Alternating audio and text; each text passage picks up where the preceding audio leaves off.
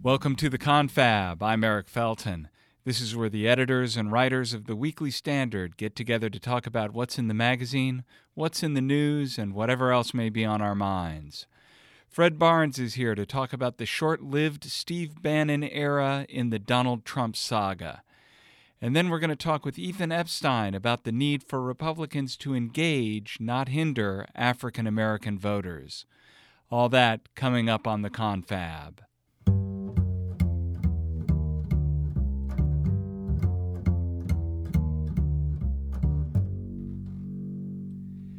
Now we get the confab rolling with Mr. Fred Barnes, executive editor of the Weekly Standard. Fred, welcome to the confab. Thank you. I'm glad to be here. Glad to have you.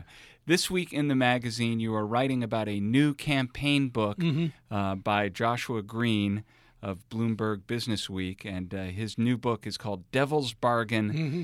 Steve Bannon, Donald Trump, and the Storming of the Presidency. Before we get to talking about this book per se, though, Yes.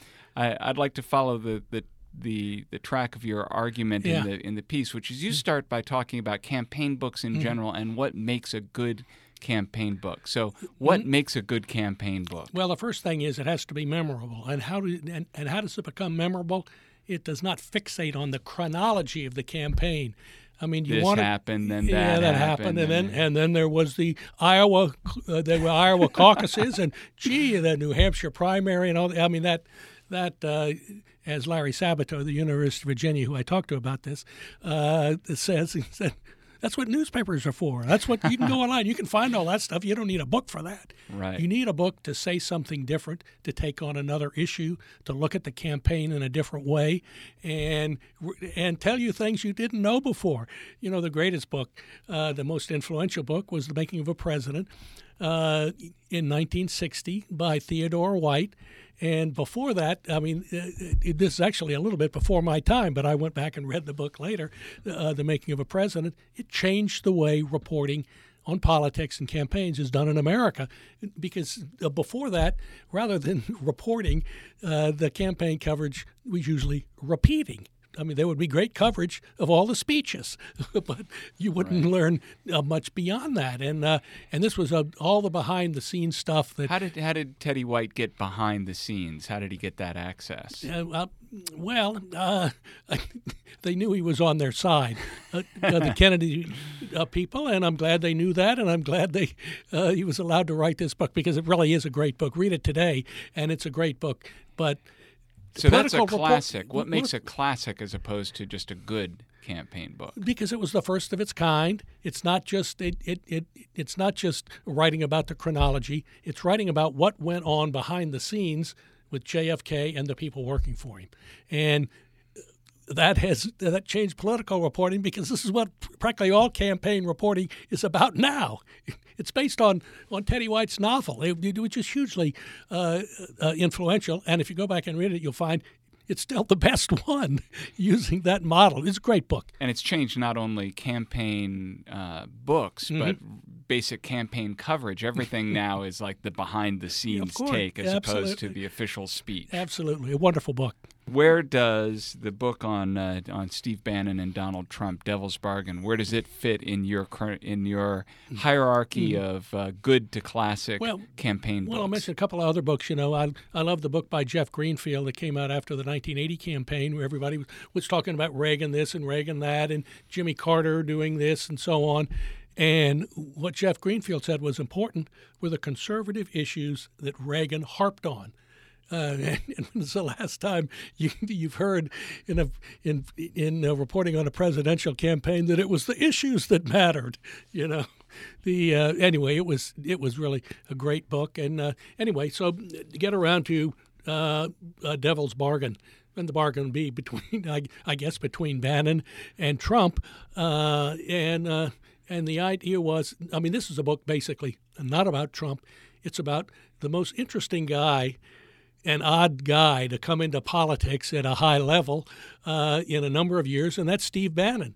Uh, it was a short stay for him, but uh, because he's since been bounced out of the White House, but a fascinating uh, individual who had uh, considerable influence on Trump uh, and understood Trump was good at this, but Bannon was even better, figuring out what uh, what would appeal to the public uh, with a candidate like Trump uh, and help him win.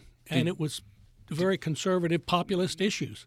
And did you learn in this book how Bannon appealed first to Trump? How, how did that relationship begin? Well, he, he met him and he worked for him uh, when he wasn't a part of the campaign. Remember, uh, Bannon was the head of Breitbart News, uh, and he would, for one thing, he'd attack uh, Trump's enemies uh, and and other candidates. Always a way to Republican- ingratiate yourself. No, but then he got involved and he offered advice, and and one of his really breakthrough pieces of advice was, you know, we're.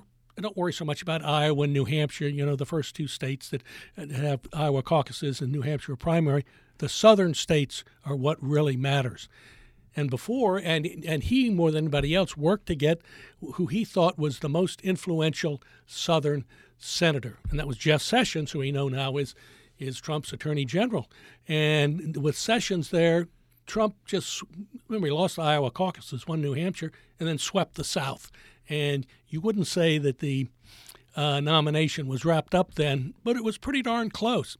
A, a, a really smart, strategic uh, a piece of advice that that he heard from uh, uh, that Trump heard uh, from Bannon. And then remember, there's another reason he got the job.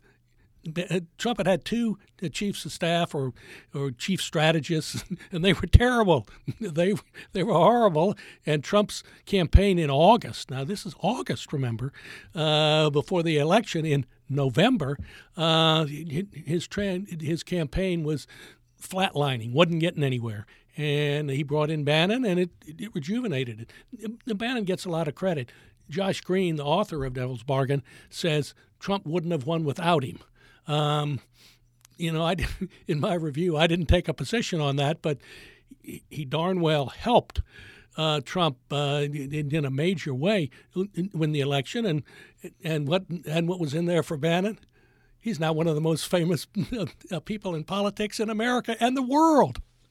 And yet, he's not that well known. One of the things you talk about in the, the review of Devil's Bargain is that the book has a lot of interesting background on Bannon. This is a guy who has taken a very weird, really intellectual path Sure. to get to the views he has. Uh, He's really self-taught. You know, he went to Virginia Tech, and uh, I think he took a ma- an engineering course. It's a you know heavily an engineering school.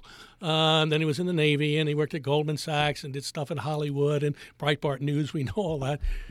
At the same time, he he conducted personally a study of the world's religions religions over ten years, and he discovered philosophers, obscure philosophers you and I have have never heard of, Eric. Uh, the, the the French and French uh, occultist philosopher. yeah, I know, and and yeah, that uh, who, who had a, a huge influence on him, but uh, particularly in this way, they were deeply traditional, and thought that uh, modern secularism uh, was destroying uh, civilization, uh, and to return, and we needed to re- we needed to get rid of that for one thing, all the secularism, and uh, and return traditionally to the way uh, Western civilization was hundred or two hundred or three hundred years earlier, or maybe even farther back, and and. Uh, uh, you can just imagine Steve Bannon reading these books and and really uh, imbibing uh, of the lessons, and they were a part of his uh, uh, populism was was based on this, very traditional. So his populism was based on it, but those weren't the arguments for populism Yeah. that he made to Donald Trump. No, no. I mean, he he uh, what he did is. Uh, he, he was a step beyond Trump on the issues that they already agreed on. Uh, one was immigration, and and Bannon uh, just wanted to eliminate uh, legal and uh, and obviously illegal immigration, uh, and, and most of uh, legal immigration. Uh, there was trade. He certainly agreed with Trump that uh, America had been fleeced in trade treaties with other countries, and. Um, and and he liked Trump's blunt style. Uh, Bannon is a very blunt person. He really and and one of the interesting things is what Josh Green says in the book that there are ways that that Bannon actually changed Trump. Uh, I mean, the way he talks, the way he described issues, uh, he, he would pick up from Bannon or from reading Breitbart News, which Bannon was the editor of this book saying that, that Bannon was crucial to Trump's mm-hmm. victory and mm-hmm. an essential part of the yeah. Trump team um, seems to have been, in some part, uh, responsible for Bannon getting the heave ho.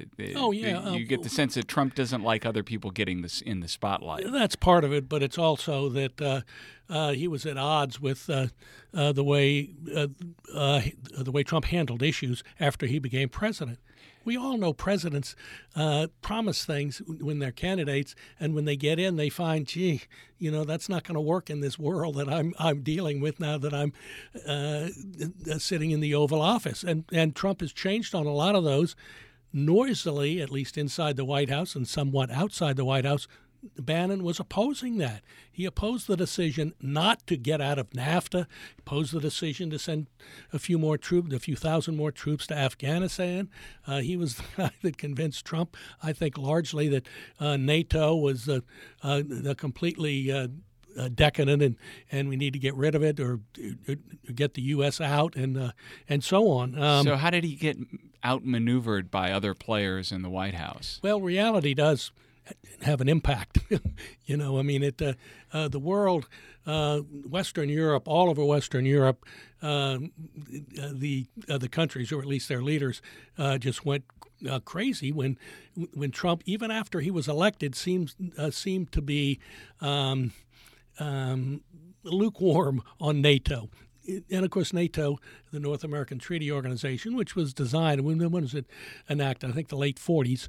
Uh, it was designed to impede the Russians, the Soviets, uh, from attacking Western Europe. And, and you could argue, as Trump did, uh, or, or, at least as Bannon did, that, well, I, we don't need to worry about that anymore. But uh, it was such a great alliance that uh, uh it was a good idea to keep it. And other countries in Eastern Europe, after uh, the, uh, Soviet Union collapsed, joined. it was one of the great unifying forces in the world, and and Trump had to back down because there was just so much pressure on him to hold on to NATO and and then to hold on to NAFTA uh, and to hold on to uh, any number of other things that he has changed his mind on. China is a good example. The, uh, in his departure from the White House, you'll remember Eric what what Bannon said. He wanted to focus laser like on China and the way they had screwed the American economy and taken jobs, blah blah blah.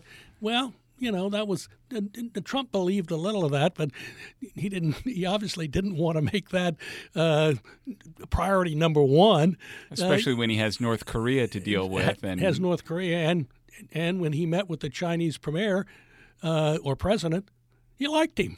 Bannon's on the outs now. Mm-hmm. Back to Breitbart. Is he going to be going after Trump or mm-hmm. trying to support Trump? And how much power does he have at this point? He has a lot because he's famous and and what he says and writes and uh, will be reported. He is a famous guy now, particularly in Washington uh, and with the media. So uh, the average American still may not know who he is, but uh, but they're going to hear from him, uh, and uh, you, you, really can't get away from that. There's a way to do it though, um, to make his criticism not aimed at Trump, but aimed at the advisors who have twisted Trump on this on one issue after another. They've they've uh, uh, convinced him somehow wrongly that uh, this is a very traditionalist point of view for, for oh, Bannon. It's like you know, once upon a time, you wouldn't you wouldn't criticize the king directly, yeah, yeah. but you you could go after his advisors. Indeed, and that's what he's doing. Fred Barnes, executive editor of the Weekly Standard. Thanks for joining us on the Confab. You're welcome.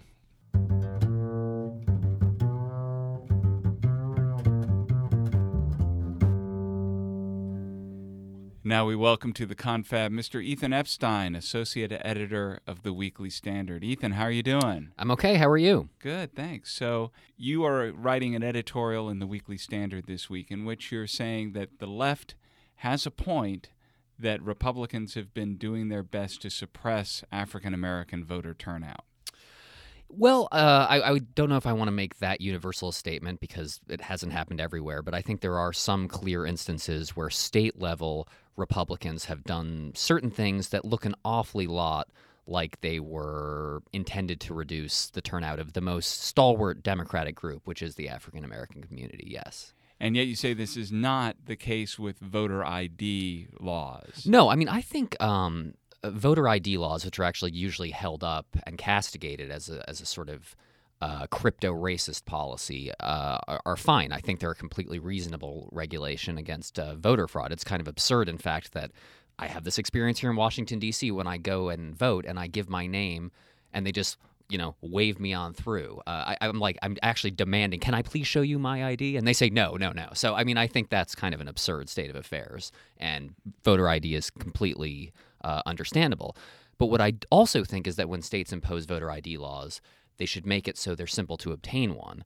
And what is kind of noxious is that certain states, right after imposing voter ID laws, have actually made it harder for certain communities to obtain them. And that is pretty uh, shady behavior, in my opinion. So a place like Alabama, it says its issue has been just trying to save money on where it's going to have DMV locations. Sure. So there here's the thing, like there's always a semi reasonable sounding explanation for any one of these measures, but when you add them up it does look like there's kind of a pattern. So Alabama's a good example. It's a state that, you know, has chronic fiscal problems, etc. So they've closed DMVs. However, the closure of the DMVs coincided a, with the voter ID law, and more DMVs were closed in areas that are heavily African American versus heavily white areas. Maybe not racist in, in intent, but it has the effect of making it harder for black folks to get IDs, which they need to vote now. So Democrats always make the effort to s- set up voting rules and regulations in ways that favor Democratic candidates. Sure. Why why shouldn't Republicans be trying to set up voting rules and regulations that favor Republican candidates? Well, I, I, mean, two things. For one, I don't think it's ever a good argument to say those guys are terrible, so why can't we be terrible too? Like, we should aspire to a higher plane here. Um, of course, that's I'm still a youthful idealist at heart, I suppose.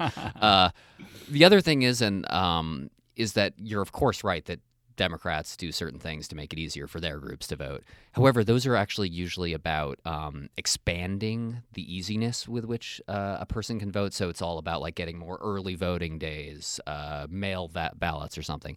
It's a little different when certain Republicans, rather than uh, just expand the ways that their voters can vote, but to actually sort of throw the sand in the gears of Democratic uh, uh, Democratic voters. If you see what I'm saying, like it's more about uh, restricting their opponents' voting as opposed to promoting their guys' voting, which I think is different.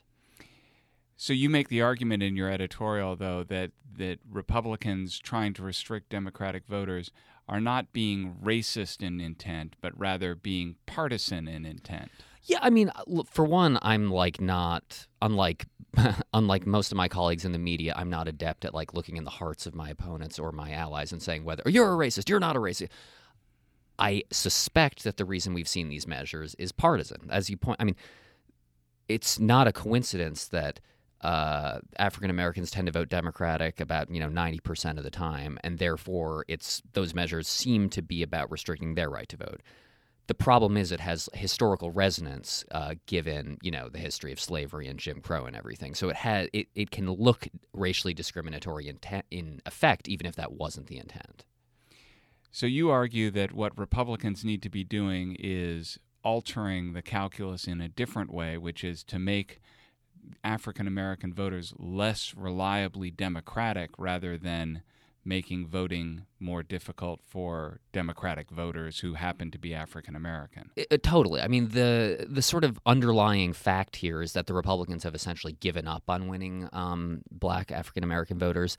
Uh, maybe that made sense in the Obama era, at least on the presidential level, uh, but maybe not. Who knows? Um, and I think that uh, rather than sort of stomp our feet and say, well, we're not going to win them, let's do what we can to reduce their turnout, it would be a sign of a more healthy political party and a more healthy political system if we were, if both parties were competing for everybody's vote.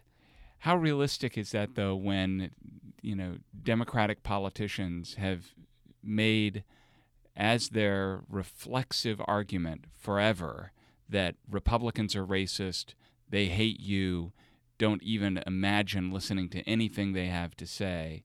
Um, you know, what opportunity, what strategy do Republicans have for reaching out to African American voters? Well, the Democrats have gone all in on a super. Um, they basically, with with some exceptions, they basically rejected the notion of the melting pot. So uh, their entire political message, both their media allies and the party, is let's divide everyone into their little groups and basically put pit people against each other. I mean, that was the failure of Hillary Clinton's campaign. She she amassed every group except the largest group, which is the white men, who she basically told to pound sand. I think there's still a space for a universalist message in American politics. I think most Americans still think of themselves as Americans as opposed to some measure of, you know, some subgroup they belong to. So it's not necessarily that Republicans or Democrats should, you know, go to a group and pander to them explicitly. It's that they should have a message that, um, you know, appeals to Americans of, of any stripe. That that to me is better as a as an electoral strategy, but also, you know, it would actually really be better for the country at this point too something good for the country. I know. Again, I'm I'm a hopeless idealist apparently. Ethan Epstein, associate editor and hopeless idealist. Thanks for joining us on the Confab. Thank you.